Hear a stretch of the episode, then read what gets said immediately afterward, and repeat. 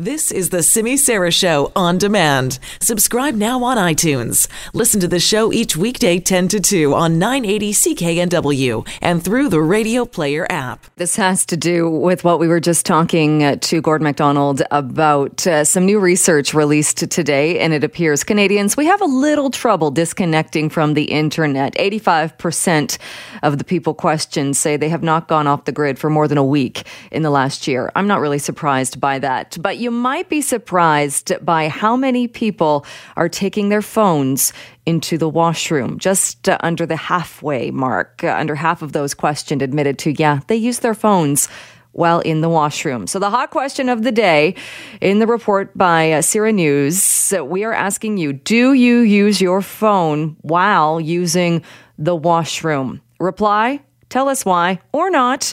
You can go to Twitter and say, yes, it passes the time, or no, that's disgusting.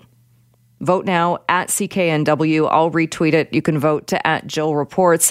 You can also give the CKNW Buzzline a call, 604 331 Buzz. That is 604 331 2899. Leave your vote there and don't get too graphic. But if you do, why? Is it multitasking? Do you have to do that? Why do you make that choice?